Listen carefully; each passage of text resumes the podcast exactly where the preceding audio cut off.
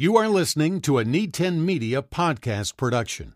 All right, J-Hawks on the move. We are set for episode 50, believe it or not. Uh, Coach Tim Sauer may be a little jealous, and he's just going to have to deal with it. So once he makes the state uh, meet, then we'll uh, we'll give him a special episode too. So uh, we're going to bring in uh, cross country coach Nick Green and uh, talk about uh, a season uh, when you look at boys and girls teams both going on to Fort Dodge this Saturday for the state uh, cross country meet. Um, just talk about the significance of that. Yeah, it hasn't happened since 1991, uh, since both teams have qualified. There was a stretch in the 90s where uh, the boys made it, I think, six or seven times, um, and the girls made it, I believe, two two times during that decade. Uh, but 91, they both made it. So I hadn't yet been born in 91, um, and uh, but it's been a while since that's happened. Uh, the boys haven't been to state since 1997, I believe.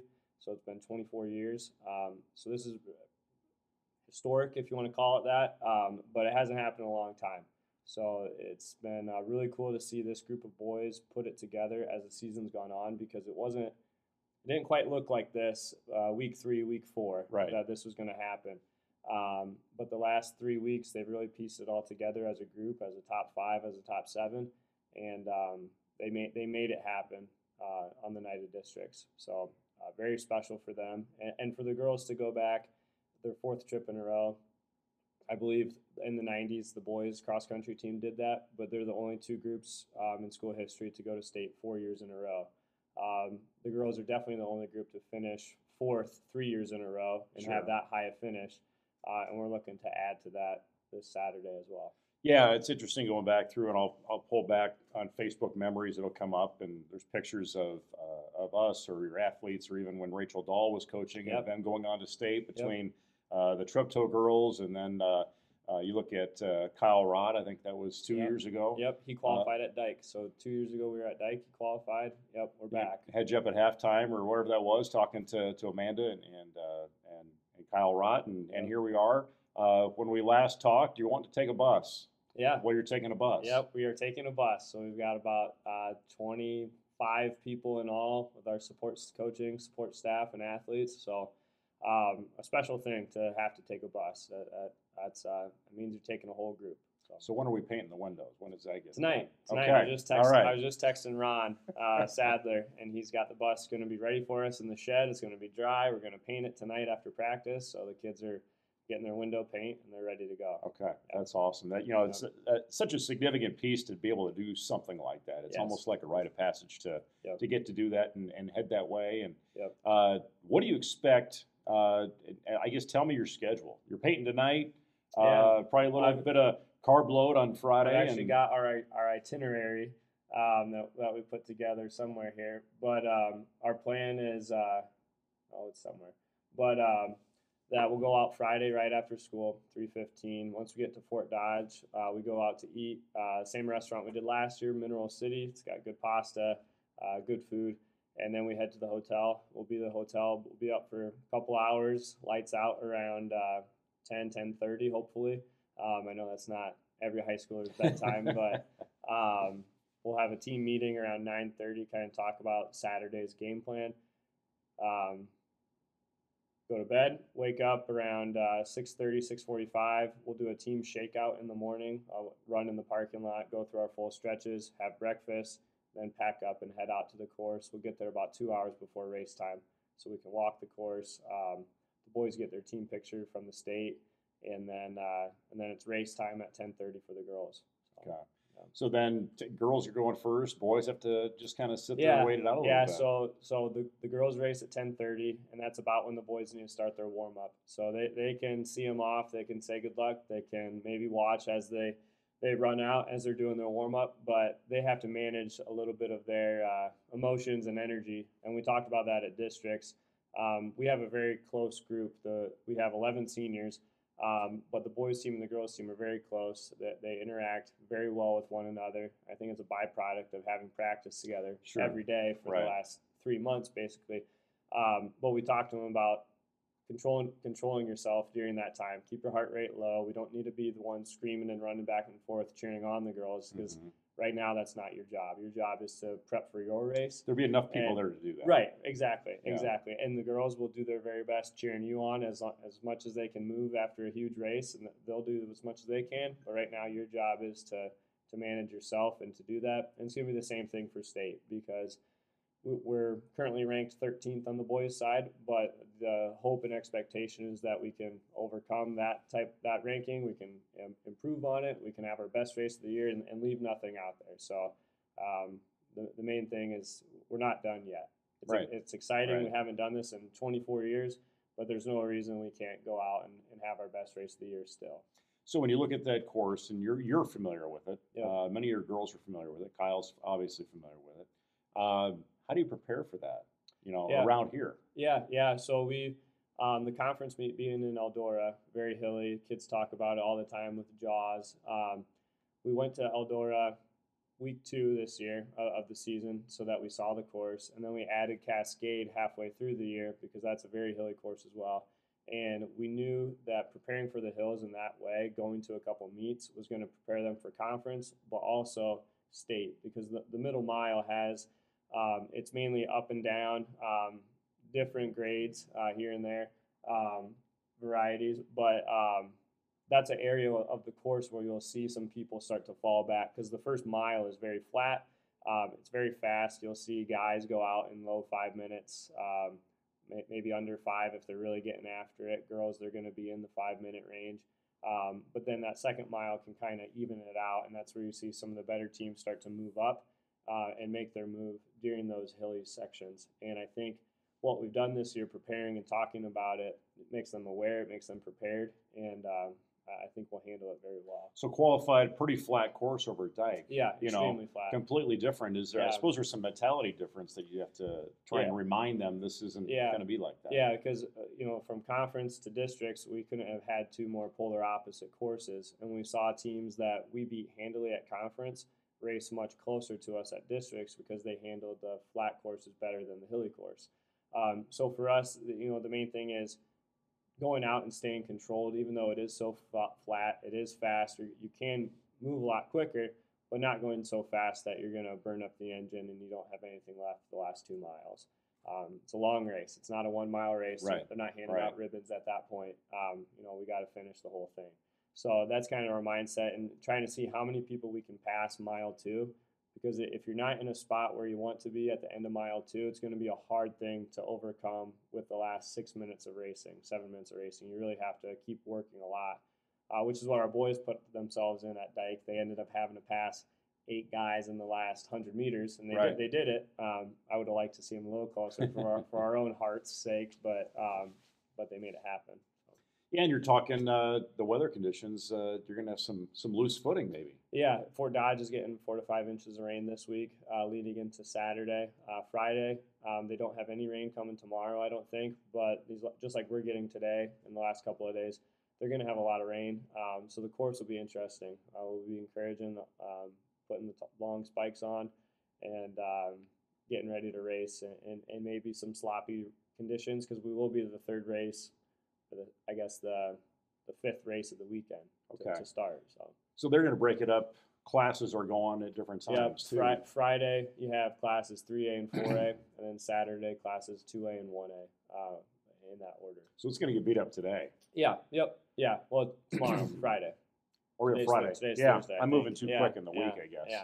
Yeah. But, like uh, Friday. Will you get a chance? Uh, you'll get to Fort Dodge tomorrow. Will you go out there, or not till Saturday? Will they see the Nope, course? we won't go out there till Saturday. Um, in a in a perfect world, we could go out there and see a race on Friday, uh, but that's not not the way we, um, not the way it works. So Okay. So we'll head out uh, just right at three fifteen. We'll get there, supper, and and then just time on our own. Um, enough of the kids have seen it. I think four four of the girls have been a part of a state team um, over the last few years. Natalie and Amanda have been there every year. Mhm. Um, Claire's been there. This will be her second time. Maddie her second time, once as an alternate, now a runner.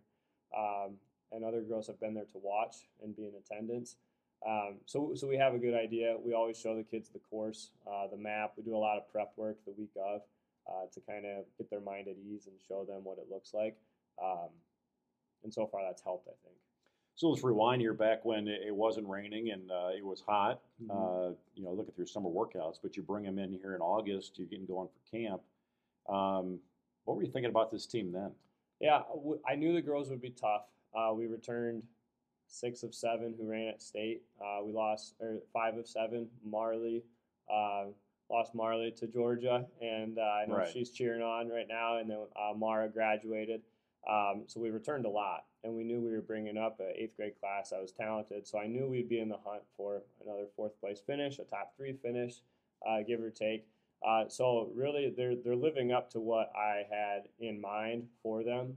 The breakup uh, or the change up of the top seven uh, changes throughout the year a lot eh, for different circumstances. Uh, but as a whole, we're in that position to be a top three team, and that's where we had hoped and had it kind of us penciled in if things were to go the right way. So we're right on target with that. So as, it, as the seasons moves in, get into uh, running against uh, uh, some pretty good competition. Yeah. Uh, how did you see this team evolve? What what was there a point where you were like, okay, something special is going to happen here Yeah, uh, for the for boys and girls? Yeah, I would say for the girls, um, we showed a few things early at Monticello when we raced Monticello and Tipton. Uh, we lost to Tipton by three points. They're currently ranked fourth in the state. And I think since we've had performances that would improve off of that three point loss. Um, and we've also just seen, uh, mainly at um, the biggest turning point, I think, for both teams would have been at West Delaware.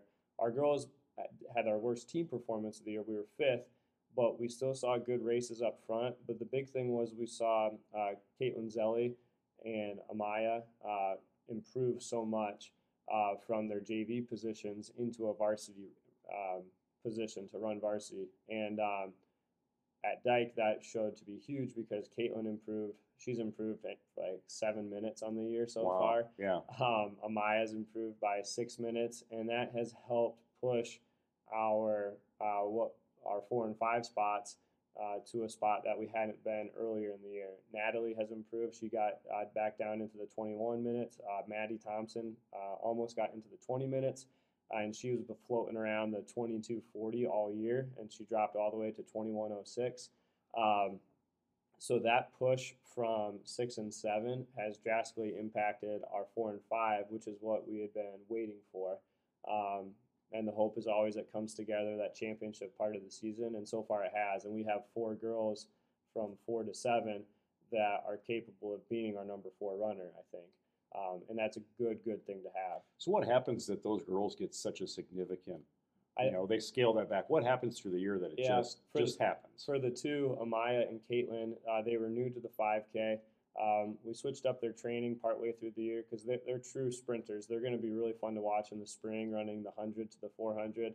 Um, and the training we were doing was much more cross country based, obviously, but it was repeat fours, eights, uh, maybe a thousand, and that type of thing was eating them up, and, and they weren't as strong as they could have been. We Sure. thought so. We changed them back down to repeat twos, repeat fours, short stuff that they can handle. They just had to do more of them to get the volume in. And what we saw was they took to that very well, where they weren't getting hurt, they weren't feeling as tired or as ragged throughout the year, and then it finally peaked at the end of the year to where they were able to have a six minute uh, PR from the first part of the year. They run 22s, 21s.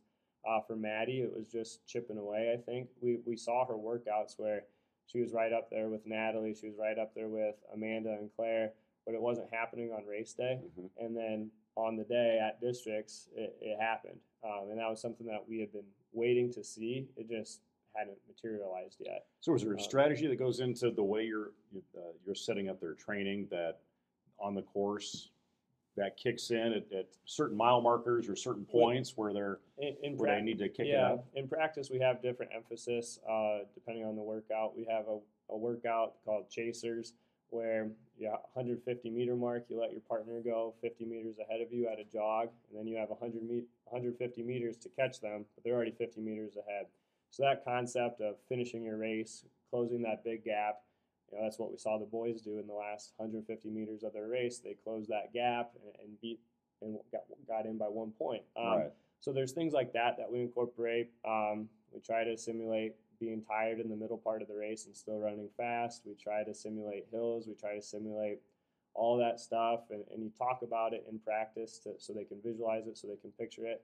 Um, but our kids have done just amazing job accepting the different training that we throw at them. We've gone to Waterloo or Cedar Falls to do a Saturday long run three, four times this year. Um, and that you know that takes two hours on a Saturday, but they've been there. They've done Sure. they've done the work, and and, and it's helped. Um, and we just have an awesome, awesome group of kids that are so coachable. Uh, they're resilient and, and they're really hard workers. Talk about the boys' side. The whole team's Yeah. going. Talk about that Yeah, team. yeah. Uh, the, so the same thing for them. West Delaware was kind of a turning point uh, in some ways, where we saw some uh, an uptick of performances for for about half of them. Half of them didn't, but it was the half that we needed. It was the half that again, like the three, four, five, six, seven, that we hadn't quite seen yet. And, and they ran a much improved race where we could roll into the conference meet uh, with a lot of confidence. And then at the conference meet, they placed third, which hasn't happened probably another 20 years or so. Um, and that type of performance showed us okay, districts is a real possibility now. We knew New Hampton was going to be the team that we thought would fall back to us that we could beat. And so we kind of marked okay, red jerseys, it's, it says Chickasaws on the back. That's, Right. that's who you're going after, um, along with Denver, along with Dyke. Um, but those are kind of the three teams that we had in mind. And um, over that last mile, two miles even, we were just screaming and yelling. We need ten spots because we knew we need, we had to be anywhere from 27th to 33rd with all four of those back, three of those back guys, and they did it. Silas turned in a, a lifetime best of 18 minutes, 17:59.9 officially, but they rounded it up. Right. Uh, so I'll give him the 17. But um, he improved a ton. Um, Logan Zook, Aiden Gonzalez, Nathan Pint, Tyler Nolan all had uh, fantastic races to put him in that position. And then Kyle Rott had a lifetime best. Uh, Nolan Evans had a lifetime best. So you know that's that's what you dream of as a coach that you can have your kids perform at their best level on the day when you need it. Um, and they, they absolutely did. So It's funny how when the weather's cold or a little chilly, yep, yeah, the runners step it up, don't yep, they? yep. That 45 to 50 degree, 55 degree sweet spot is really what you want because you're not going to overheat. You, you go through your warm ups.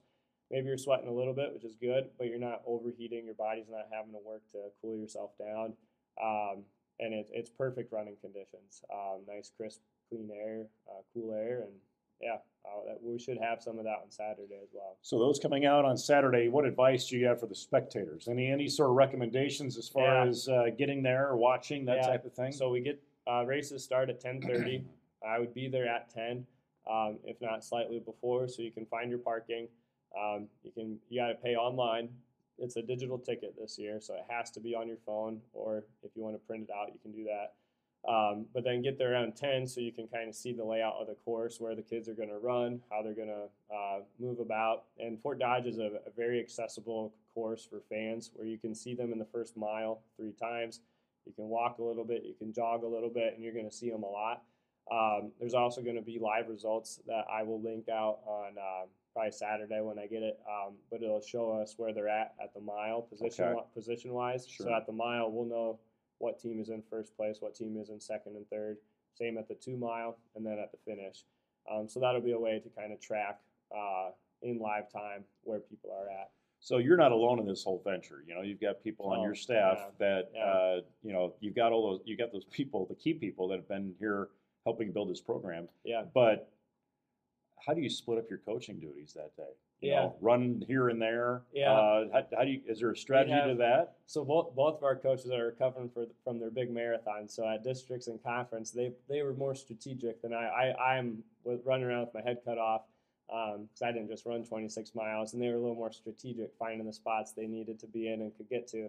Uh, but no, on, on the day, uh, Coach uh, Maya Smith and Alex O'Connell are awesome. Um, we we were texting last night about stuff, figuring it out, what we're doing for the week and how we're going to go about it. But um, yeah, they'll typically be in uh, a couple different spots that I'm not. We're all on the same page when it comes to what message we want to give the kids. Some kids need this, some kids need that.